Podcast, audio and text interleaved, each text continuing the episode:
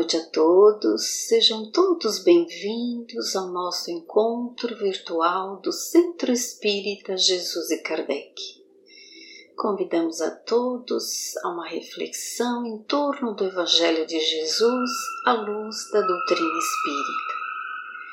E um momentinho de prece onde vamos buscando Jesus, o Mestre por excelência e rogar-te, Senhor, dê-nos a tua bênção, dê-nos a tua proteção e amparo, para que juntos possamos te compreender melhor, Senhor, nesta hora.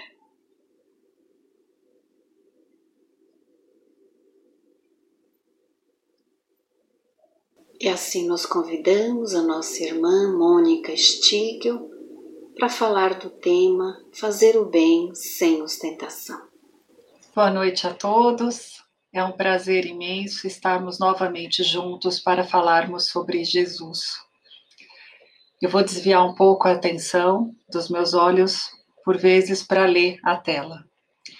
Bom, meus amigos, hoje o que me coube foi falar uma parte do capítulo 13 do Evangelho segundo o Espiritismo, Fazer o Bem Sem Ostentação. E é a parte em que nós temos como subtítulo Não saiba a vossa mão esquerda o que dê à direita. É, é um trecho também muito é, debatido, porque se fala muito é, de uma forma mal interpretada sobre a pobreza, da pobreza muitas vezes ser reconhecida em detrimento da riqueza, ou seja, os pobres terão o reino do céu, os ricos não. E nós já tivemos ocasião de falarmos sobre isso, que essa interpretação é equivocada. Mas vamos lá. Dentro destes itens, nós vamos falar sobre fazer o bem sem ostentação, dos itens 1 a 3, os infortúnios ocultos, dos, o item 4. Vamos falar sobre o óbulo da viúva, também, uh, e sobre é, convidar os pobres e estropiados a sentar-se conosco à mesa e vamos entender o que, que significa isso efetivamente. Para isso, eu usei o Evangelho segundo o Espiritismo e também esse livro aqui, Renovando Atitudes, do Hamed, tá bom? Bom, vamos lá. Uh, primeiro lugar, vamos ao dicionário, que é um livro essencial a todos nós. Lá no dicionário nós temos que ostentação vem do latim ostentare, que significa mostrar. É o ato ou efeito de exibir com vaidade e pompa bens, direitos ou uh, uh, alguma propriedade, normalmente fazendo referência à necessidade de mostrar luxo ou riqueza. O termo também pode contrair conotação positiva, como, por exemplo, uh, apesar de franzino, o padre ostentava a fama de ser um grande ajudante da sociedade. A ostentação também está ligada ao apego aos bens materiais e ao poder. Como antônimo, ou seja, o contrário de ostentação, nós temos a discrição, humildade e simplicidade. Então, eu vou fazer só um parênteses e vou dar um conselho a vocês sem que me peçam. Vão sempre ao dicionário. O dicionário é importantíssimo. Nós não podemos estudar nada, nem espiritismo, sem dicionário. É muito importante. A nossa língua portuguesa é uma língua muito rica e a mesma palavra pode apresentar conotações diferentes. Então, é extremamente importante que a gente verifique qual é o sentido que nós estamos empregando naquele momento. Outro ponto dentro do mesmo parênteses. Quando nós falamos de evangelho, nós precisamos compreender o momento pelo qual, o momento no qual, aliás, tudo estava se passando. Ou seja, é muito importante que nós vejamos o que, que quais eram os hábitos daquela época. Então é preciso estudar história. Para isso, nós temos a, a, a, internet hoje, e temos também alguns palestrantes, a exemplo do Haroldo Dutra Dias, a exemplo do Divaldo Franco, a exemplo do Raul Teixeira, a, a exemplo do Deluca e tantos outros, que também fazem referência àquele período histórico, aquele momento histórico, situando então o que, que Jesus quis dizer, quais eram os hábitos da época, qual era a, a, a circunstância em que se dizia uma coisa ou outra. Então, é preciso saber o significado e é preciso contextualizar para que a gente possa compreender melhor.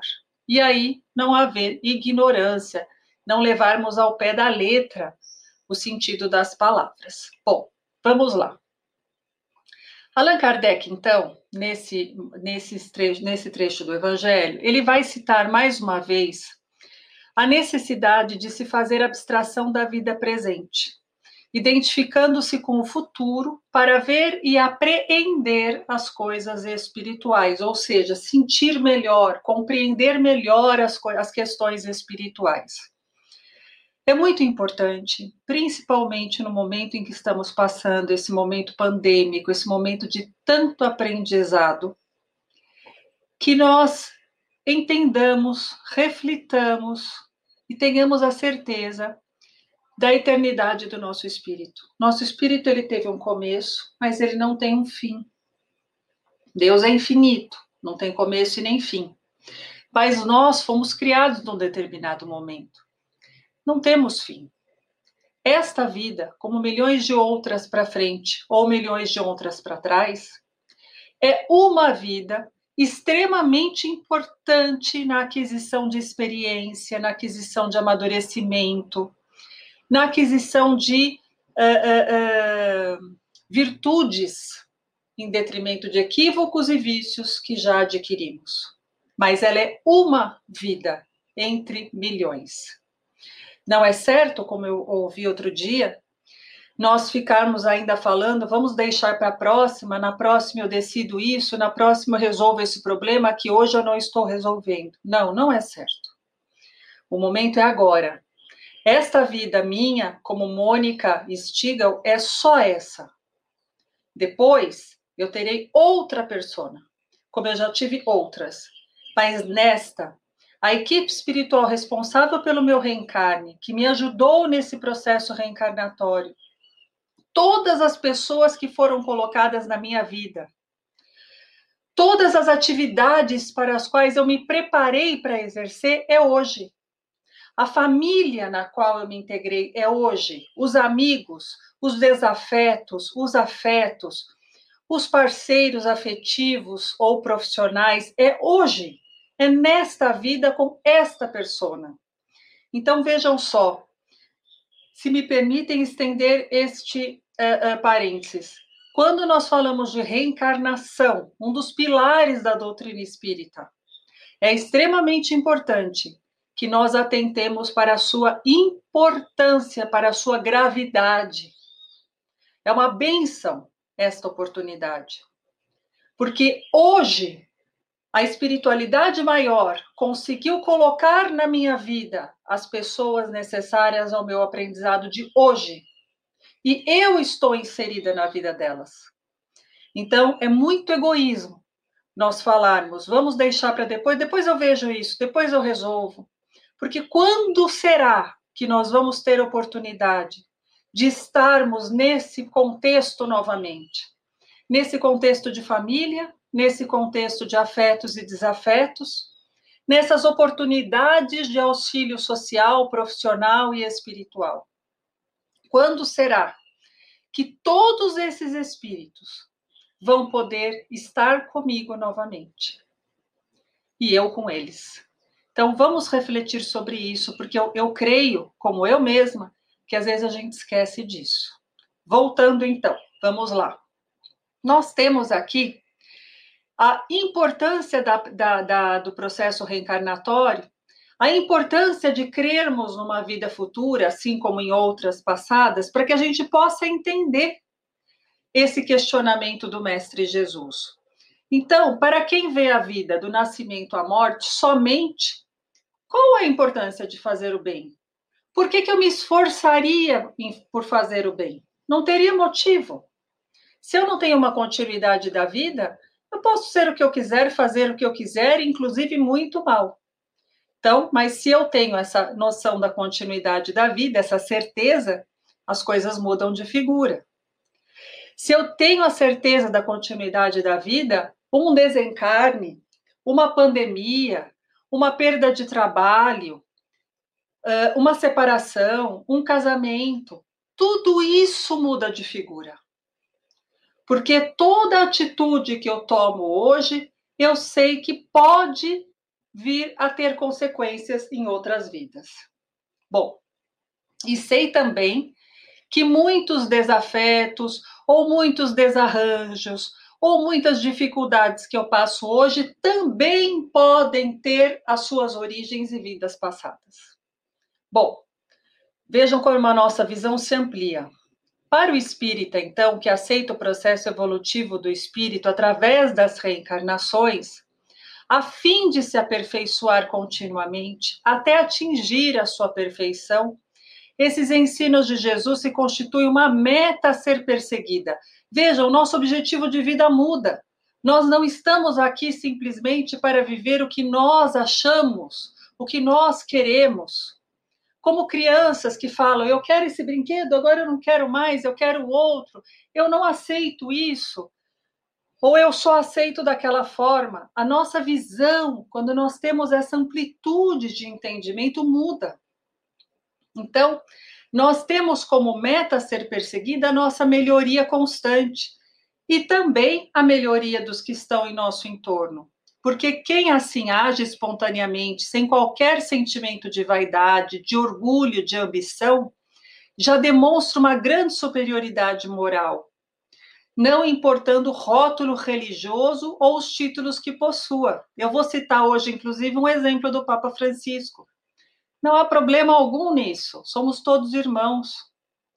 O que o espírita quer ou deve querer é desenvolver todas as potencialidades divinas que possui, como todos os seres vivos, compreendendo a necessidade de um interrelacionamento fraternal como meio de fazer esse desenvolvimento espiritual. Então não importa o que eu faço com uma mão, não importa o que eu faço com uma mão, não importa que a outra saiba. Não importa se eu faço para um espírita, para um católico, para um protestante, para um ateu. Isso não tem a menor importância. Não importa que as pessoas fiquem sabendo do que eu faço. O que importa é a minha atitude, a minha consciência. Bom, em um mundo de expiações e provas, o exercício de fazer o bem sem ostentação, pelo simples prazer de fazê-lo, se constitui para o homem uma necessidade, por quê? As leis de Deus não estão na nossa consciência?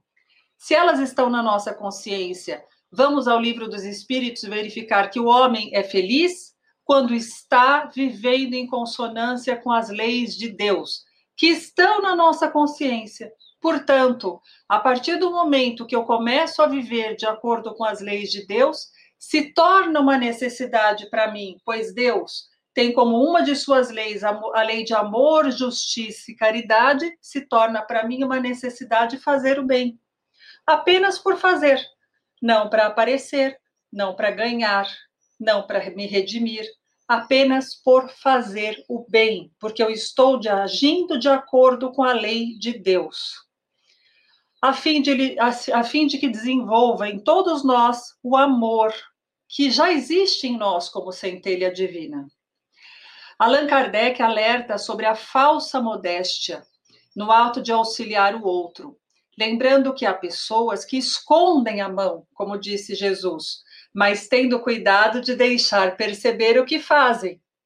Ah, eu não quero aparecer, eu não quero que ninguém saiba que eu estou dando. Mas se você puder me dar aí um recibo, se você puder me dar para eu descontar ali do meu imposto de renda, se você puder, então, é, só deixar meu nome pequenininho ali na doação, ou seja, são atitudes que, em primeiro lugar, a gente diz que não quer aparecer, mas quer.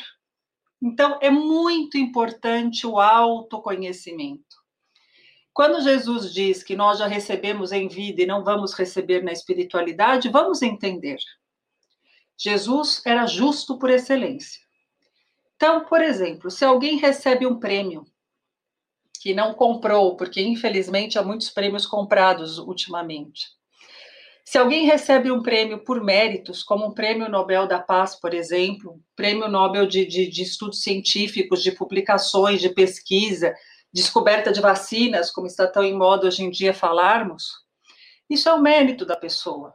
Isso não quer dizer que ela não tem um reconhecimento divino. Ela está agindo socialmente, ela está agindo em prol das pessoas.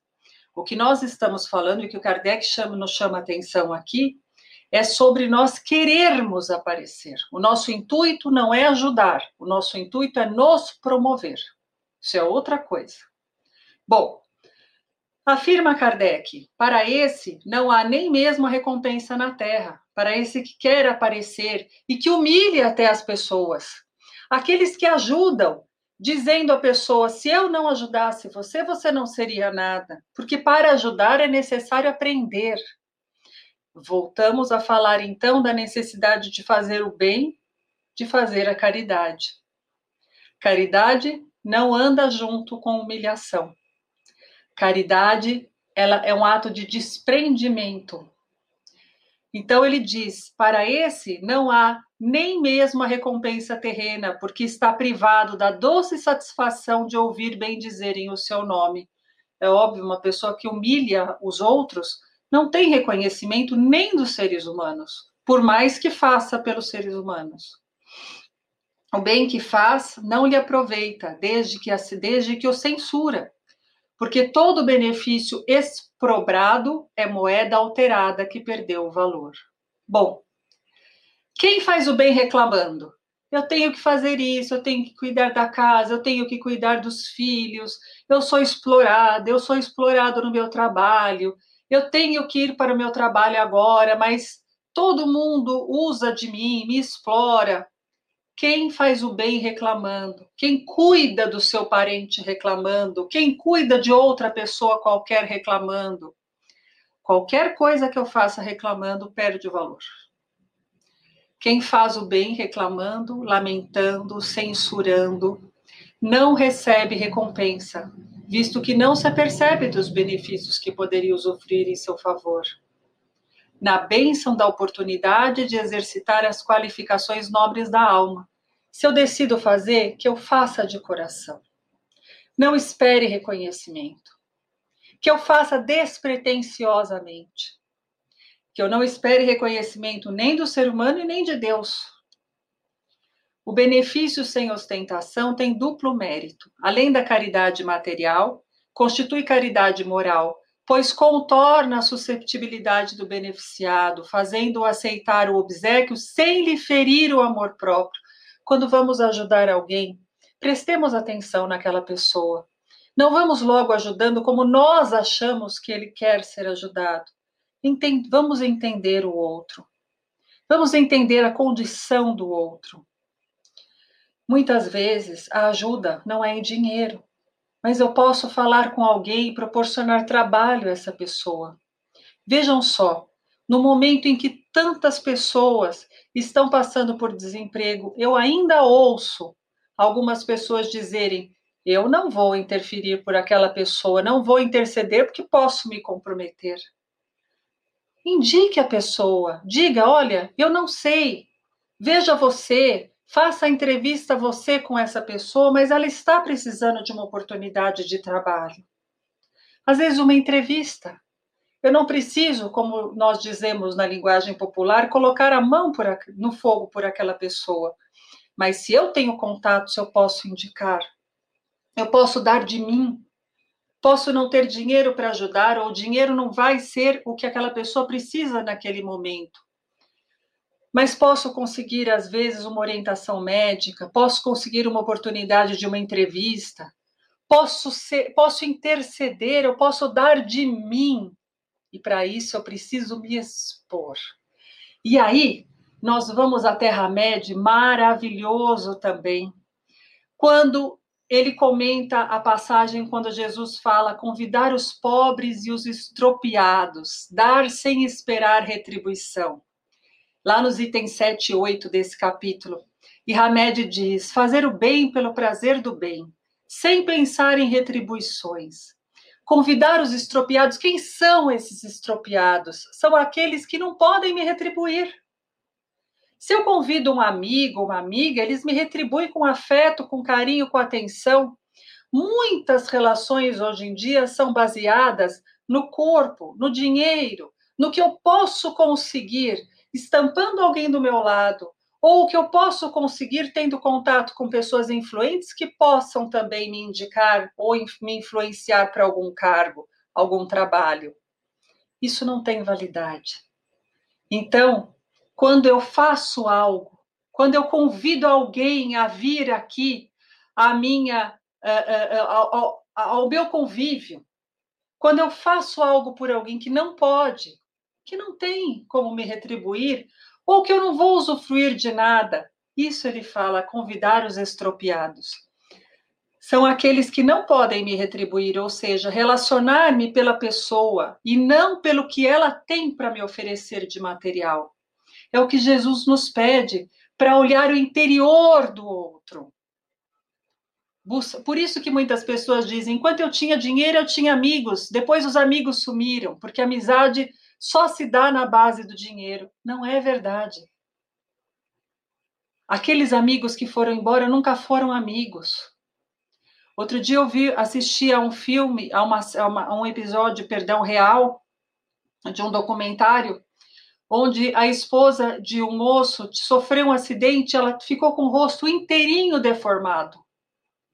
O esforço desse moço, o amor desse moço, eles gastaram tudo que eles tinham fora do Brasil para recuperar o rosto dela.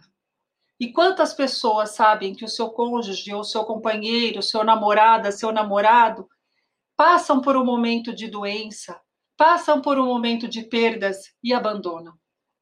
porque o interesse era outro, não era naquele espírito, não era naquela essência. Buscar relacionamentos satisfatórios, leais, estimulantes ao espírito. Com quem eu posso contar? Quem que eu sei que vai estar ao meu lado? Eu tendo dinheiro ou não tendo dinheiro? Eu tendo saúde ou não tendo saúde física? Quem estará ao meu lado se eu cair? Que vai estar lá para me ajudar a levantar? Que não vai me julgar? Será que essa pessoa tem aquela beleza interna que eu busco? Vamos refletir, meus amigos. Se eu busco me relacionar por interesse, eu atraio pessoas que agem da mesma forma comigo. Sentimentos verdadeiros não são mercadorias permutáveis, mas alimentos que nutrem a alma. Sentimentos verdadeiros fortalecem durante as provas e reerguem perante as lutas expiatórias. Mas para termos sentimentos verdadeiros, precisamos querer e estar dispostos a nos abrir a eles, para agir em via de mão dupla, dando para receber, aceitando o outro como é, para que ele nos aceite como somos. Precisamos nos aceitar em primeiro lugar como somos, com a nossa verdadeira imagem, porque muitas vezes nós fantasiamos uma imagem. Nós nos achamos nada ou nos achamos o máximo nós precisamos encontrar o meio termo, precisamos encontrar quem nós somos. E aceitando, nos amando, vamos aproximar de nós pessoas que também nos amem, porque senão nem vamos entender o amor do outro. A maior vantagem dos relacionamentos sinceros é uma abertura de nossa afetividade, diz Hamed, em círculos cada vez maiores, que edificarão uma atmosfera de carinho e lealdade em torno de nós mesmos, atraindo e induzindo criaturas francas e maduras para partilhar conosco toda uma existência de amor. Mas para isso, nós precisamos ser nós mesmos. Nós precisamos nos abrir, não podemos temer. Ainda em relação a nos ostentar, eu vou dar dois exemplos antes de terminarmos o nosso tempo. Primeiro, do Papa Francisco. Então, durante a oração do Ângelus, na manhã de 9 de setembro de 2018, o Papa Francisco contou aos fiéis sobre uma cura que foi realizada em um dos irmãos uh, em Cristo Jesus. E ele pediu que Jesus nos, ele pediu para que a gente fizesse o que Jesus nos pediu, o bem em silêncio e sem ostentação. Então, durante essa, essa oração, ele disse: Nesta ocasião, como em outras, Jesus age sempre com discrição. Ele não quer impressionar o povo.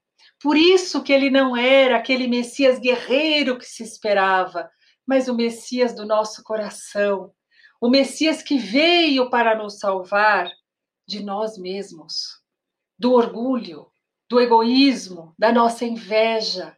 Ele é o Messias de luz, ele é o Messias de amor, que nos aceita como somos, que nos ampara a qualquer momento em que nós vamos nos dirigir a Ele e dizer: Mestre Jesus, me ajuda.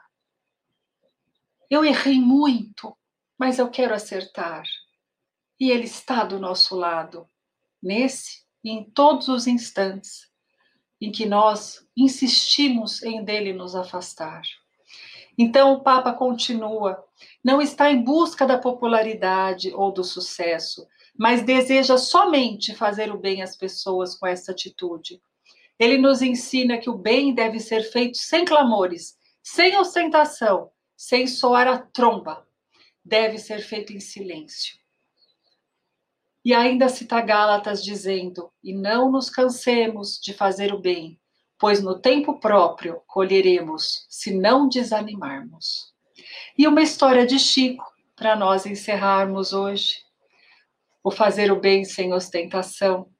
Então, uma vez, Chico se reuniu a outros amigos e eles foram, então, ajuntaram é, é, prendas, ajuntaram alimentos, ajuntaram é, produtos de primeira necessidade num, em um grupo. Eles se prepararam para levar algumas doações de alimentos para uma família que estava passando grandes dificuldades. Chegando perto da casa dessa família, eles iriam deixar os bens arrecadados pela família. Eles observaram grandes movimentos nas casas vizinhas, as pessoas entrando, saindo. Havia um grande movimento na rua. Chico, então, pediu para que todos parassem e disse ao grupo que eles deveriam dar a volta e bater atrás, na porta de trás da casa. Então alguém do grupo lhe perguntou por qual razão que eles fariam tudo isso, pegariam um caminho mais longo, um caminho maior, se eles já estavam quase na frente da casa. Chico então respondeu, com seu jeito simples e direto: Os vizinhos não precisam saber que nossos amigos estão em dificuldades. Devemos ser discretos para não constrangê-los. A verdadeira caridade, que é o amor em movimento, não constrange, não humilha, não expõe as pessoas. Com essa história singela, é, nós podemos encerrar a nossa reflexão, imaginando hoje como nós podemos ajudar. Mas para isso eu preciso observar o outro. Muitas vezes, se eu chegar ao outro e dizer: quanto dinheiro você precisa? Eu quero te dar dinheiro, vai para resolver logo essa situação.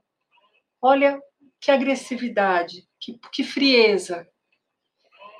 Muitas vezes, numa conversa despretensiosa, com afeto, com carinho, se colocando à disposição da espiritualidade maior para perceber, para sentir o outro. Eu consigo compreender melhor. Eu consigo ser instrumento da espiritualidade maior para receber a intuição de como ajudar melhor. A cada vez que nós tivermos oportunidade de indicar alguém para um trabalho, a não ser que não haja condições para isso, mas se houver, não deixemos que o nosso orgulho, que o nosso egoísmo nos intimide de indicar aquela pessoa, ao menos a uma entrevista. Deixemos claro ao entrevistador: estou indicando, mas fique à vontade para contratar ou não. Eu não sei daquelas qualidades essenciais que vocês estão buscando, mas sei que é uma pessoa que quer trabalhar nós precisamos pensar de uma maneira fraterna, de uma maneira amorosa, de uma maneira mais afetiva. Vamos, meus amigos, aproveitar esse momento e fazer mais ligações, como eu ouvi outro dia, que as pessoas só estão conversando por mensagens ultimamente. Liguem, vamos ligar, vamos ouvir a voz do outro, vamos dizer ao outro: estava pensando em você, eu me importo com você, eu quero saber de você. Não precisamos contar a ninguém. Não precisamos dizer: olha, eu liguei para Fulano, eu disse que eu me importava, eu consegui um trabalho para Beltrano, eu consegui uma casa para outra pessoa. Não importa. Nós fazemos para Deus. Lembremos de Paulo. Fazei tudo como se fosse para o Senhor. E apenas quem precisa saber o que nós fazemos é Deus e o nosso Mestre Jesus. Mais ninguém. E não nos preocupemos, porque a contabilidade divina e o banco divino funciona. Nada escapa a Deus. Os nossos equívocos e os nossos acertos. O que falamos da boca para fora e a real e sincera vontade de nos melhorarmos. Não importa quem fomos até hoje, se a partir desse momento decidirmos mudar, tenhamos todos a certeza que Jesus está ao nosso lado, nos amparando, nos fortalecendo, sejamos, sejamos nós encarnados ou desencarnados, e Ele estará junto conosco. Muito obrigada, que Deus nos ampare a todos. E agradecemos a nossa irmã por mais essa oportunidade de aprendizado em torno do Evangelho. E agora convidamos a todos a uma prece. Elevando os nossos pensamentos ao nosso querido Mestre Jesus e aos nossos benfeitores amigos, agradecemos por mais uma oportunidade de aprendizado e de reflexão, que possamos colocar em prática o exercício diário do amor, do perdão, da caridade. E que a luz do nosso querido Mestre Jesus possa nos guiar hoje e sempre. Que todos sejam envolvidos em muito amor e muita paz. Que assim seja.